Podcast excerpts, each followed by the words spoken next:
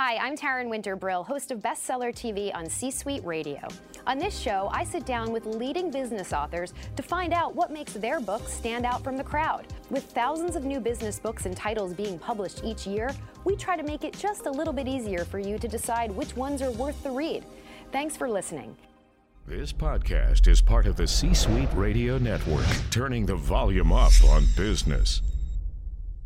Hi, everybody, and welcome to Bestseller TV. I'm Taryn Winter Brill. We're here with David Horsager. He's the author of The Daily Edge Simple Strategies to Increase Efficiency and Make an Impact Every Day. Thanks for being here, David. It's great to be here. I gotta say, when I saw the title, I was really excited because increasing efficiency is something I'm very interested in. I was raised with a quote my dad used to always say It's better to be doing nothing than to be busy doing nothing. When I was younger, I was always in constant motion, very busy, but never accomplishing anything. Right. so, uh, so I was like, I gotta see what this guy has to say. So tell me the inspiration for you for the book. Was it based on personal experience or not so much? Partly personal experience, partly because after the Trust Edge was written, came out of research and all this, my audience started asking me, how do I apply that in simple, actionable steps? Right. So that's what happened. I started to think through how do I really be productive, but not at the expense of relationships. If you look at the productivity books out there, you'll see these books, but two problems. One, they push productivity, but at the expense of people, mowing over people. You can only have a five minute meeting. You can only do this, only do that. Well, people is my business, so I didn't want to mow over people. On the other hand, you have productivity books out there that are really long, and you get to page 100 and you still don't get a tip. Right. So that's why it became really tip based, strategy based. Here's three page actionable things you can use to change your life today. Yeah, I like what you said there. You know, you read 100 pages and you're like, what have I gotten out of this? Exactly. Your book is the complete opposite. I love one of my favorite things is the layout. 35 sort of clean, easy, effective tips that are about a page and a half max sometimes. And I think that that's, it's a visual thing reading. When you see that a tip is only you know a page and a half, maybe a page and three quarters, it's easy, and it doesn't look like this big sort of you know mountain to climb. So uh, let's get to it. Let's get through some of my favorite tips of the 35. Uh, one of the first ones, which really uh, sort of I think is the basis for the rest, is this 90 day quick plan. That changed my life. Yeah. First of all, I have a bias for 90 days. Uh-huh. You know, some people set goal for a year. Well, Journal of Psychology says maybe 2% of people actually accomplish a New Year's resolution. A Right. year's way too long to stay focused, or they think it's February, I can still get to it. It's June, I can still Yeah, get to it, and they don't get to it. right. Exactly. Or they set too many, and that's another problem. But the other problem is this kind of lie that we've been fed that you can change a habit in 21 days. 21 days, 21 days, 21 days. And it came out of the research in the 1950s and then this pretty good book in 1960, but that wasn't even the intent of that research. 90 is better, 90 is different. It's long enough to stay absolutely focused, but short enough to get more done than most people get done in a whole year. Right. It seems like the ideal number there. So what what are you saying? You're saying no matter what the plan, no matter what the task at hand, stick within this 90 day boundary. 90 rather. days is important and the questions are important. There are six questions to the 90 day quick plan. Mm-hmm. Where am I right now? Where do I want to be in 90 days? Okay. Why? If you don't have a strong enough why, you won't last 10 days. The why is critical. I remember sitting in Larry King's home in Beverly Hills and I'm kind of nervous. What do you ask the greatest question asker at Right. the time in the world? And I remember his answer why? Because why motivates people, why inspires people, why moves people. It's not my favorite question. Number four is my favorite question. Number mm-hmm. four is specifically how are you going to get there? Okay. Number five, how are you going to get there? Number six, how are you going to get okay, there? This it. is the critical though, because people think they understand, but they don't. They say to me, oh, in our organization, we want to have more encouragement. How are you going to do that? We're going to say nice things. How are you going to do that? Mm-hmm. We're going to start writing notes. How are you going to do that? I learned you've got to ask how at least three times to get clear enough to do something differently starting today or tomorrow. This idea, by the way, is the way I lost 50 pounds in five and a half months. It's the way we've seen people triple sales in three months. Wow. It is critical to ask. It might take seven times, but you've got to ask how, how, how. For, for weight loss, for instance, for me, Yeah. what do I do? How do you lose weight? Most people would say what? Eat less, exercise more. That was not clear enough. Okay. So what did you do differently in your One- 90 days? I asked all kinds of people, how do you lose weight? How do you lose weight? I got over 115 ideas, but only 15 of them were clear enough for me to do something differently today or tomorrow. One example one doctor, healthy doctor, 80 year old doctor, said, David, here's one idea. Most men in America, if they just wouldn't drink their calories, they lose 30 to 50 pounds in a year. They could eat exactly the same. I knew I wouldn't lose 30 to 50 doing that. I don't drink a lot of alcohol, don't drink a lot of pop, but I started thinking about it. Juice, 180 calories. When I get on Delta, 180 calories in a Coke. I mm-hmm. just switched. I'll have a fresca. And some people say, well, that's unhealthy too. But I had to make one change at a time. And the point is, I can look at it and say, how? No calories. For six months, I did not drink a calorie. The bottom line is that's clear enough to do something about it right now. Right. And you've got to ask how. I want to have a more appreciative culture. How are you going to do that? I'm going to How? start writing how, how, how, how, how, until you're going to do something differently today or tomorrow. You know, a lot of these tips they come from your own personal experience. You know, you took the words out of my mouth. I was going to ask you, well, what have you applied the 90-day quick plan to? And clearly, your weight loss is, is a great example. C Suite Radio. And David, one of my other favorite tips is something called the seeds. What's that about? Well, many people try to accomplish a big goal when they haven't done their seeds, and if you don't plant and cultivate your seeds first, you'll never accomplish some big goal. The S stands for sleep. You gotta get sleep. People try to do these big things. They went to this big motivational seminar, and then they just are tired all the time. You can't even get started. The first E stands for exercise. We know you just exercise, you just move a little bit, everything changes. The next E stands for eat right. For me, when I started to make myself eat four green vegetables a day, I could handle some ice cream no problem. Mm-hmm. It changed how I felt, it changed that my energy level, it changed everything else. The D stands for drink water. I make sure and drink at least a gallon of water a day. Wow. I feel differently. It's changed everything. Yeah. The last S stands for source of strength. We find that people have a source beyond themselves.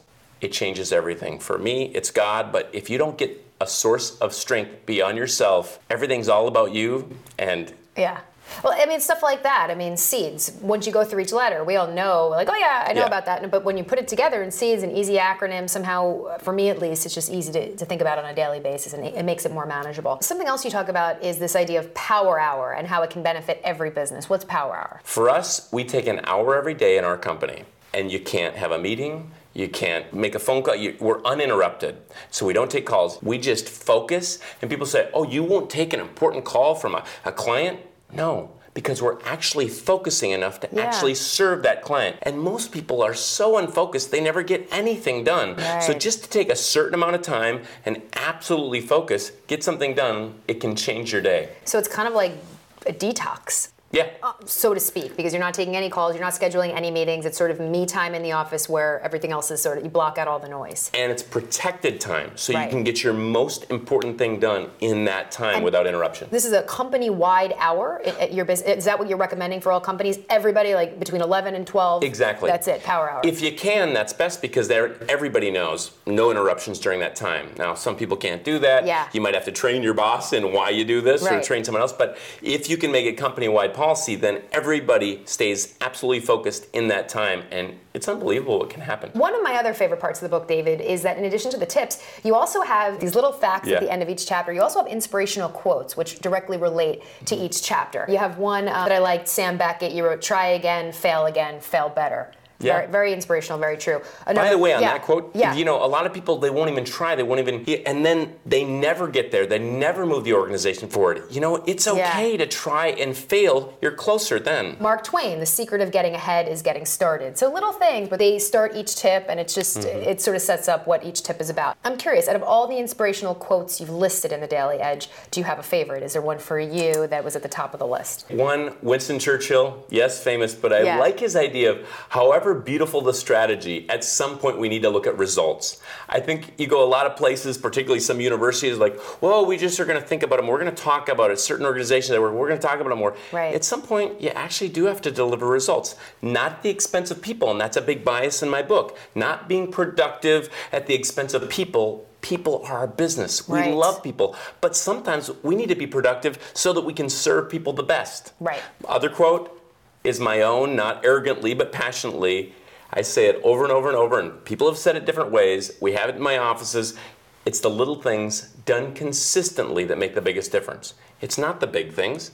If I'm overweight, it's not because I eat too much at breakfast. It's because I had too many mocha lattes over months, years. If I'm a good husband, it's because I've loved and honored my wife over time, not because I gave her a diamond ring and a dozen roses one time. True. Not that that wouldn't help. Right. But it's the same with leadership. People think, oh, I shared the vision at the annual meeting, and nobody knows the vision. No, nobody knows the vision unless you share it at least every 30 days. Right. It's the little things done consistently that make our habits, that make our brand, that make our reputation. Little things. When we get the little things in order, everything Yeah, changes. I like that's a great point though. I mean, you know, letting the company know the vision one time a year at the annual conference is not You know, again, it's something that needs to be talked about on a consistent basis yeah. to drive it home. And you mentioned people first. That's actually tip number 35. I like how you end the book on that. We'll tell everybody people first. I think it, you know it, it means what it says. Absolutely, it means what it says. And this is what I was a little frustrated about in the productivity world. Of they would just preach productivity, but often at the expense of people. And people for us, that's who we're trying to serve. That's who we're trying to change, starting with ourselves. Right. And so I don't ever want anybody to have a clear desk or a productivity tip without thinking, hey, does this serve people. Exactly right. Um, one of the little factoids, just to, to, go back for a second, you know, you, you, talk about speed reading, and I think you wrote something like an AOL factor figure was that we all re- read about 250 words a minute, but there was something related to, you know, with time you can get that up to 450. So it was all these sort of little, yeah. you know, facts that I was like eye-opening. Oh, that's cool. That's interesting, and it, and it moves the book along, and you kind of want to keep going to see, oh, what's the next little fact at the yeah. end of each. So everything. So it really, and that it, one it changed me, fast. by the way. Yeah. So I took speed reading, and I, it, part of it is thinking through what could I do to be a little more effective or a little more efficient, and it, it changed me. You know, interesting fact is people don't read many books today, but the late famous Charlie Jones said, You're going to be exactly the same in five years, except for the people you hang around and the books you read. And so books can change us. Good books yeah. can change us. And do you think, on that note, David, though, this idea of getting away from this and going to digital books, do you think that's changing us in any way, or does it not really matter? For me, I like the real book, okay. and that is why with my books, you'll see I have really pushed the publisher to make it beautiful, tactical. That's why it's got yeah. the color inside and all that. But of course, this book even is you can put it on your e-reader. In fact, we were one of the first books in this case to have the enhanced version where it has 11 videos embedded in between oh, really? the uh, written part of the ah. enhanced e-version. So what's in the videos? Is it you talking about the tip? Or? It is, and it's some infographic explanations of how do you have a clear desk, or how do you have 10 or less emails in your inbox, or how do you change a habit. And so it's kind of a cool mix, an engaging mix. So you've got all the words just like the written book, but it also has some videos added to it. But I still like the tactical. I, I can too, write notes, yeah. I can dog ear it. I read it on the plane, and when yeah. you're on the, you don't have to worry about having your battery loaded. If the if your e-reader is working, this yeah. is very very efficient. Um, lastly, we're out of time, but I'm curious of, of all of the tips in the book, 35 do you have a favorite? Oh my goodness. I know. I don't know if you can answer that yeah, one. Yeah, I'll, I'll, I can only bring it down to two every time, right? Okay. So number one, we talked about it. The how, how, how piece of the 90-day quick plan that changed me because okay. people think they do it, they don't. And once you really get that, you start to get clear enough to change yourself your company, your team, your organization. That was powerful for me.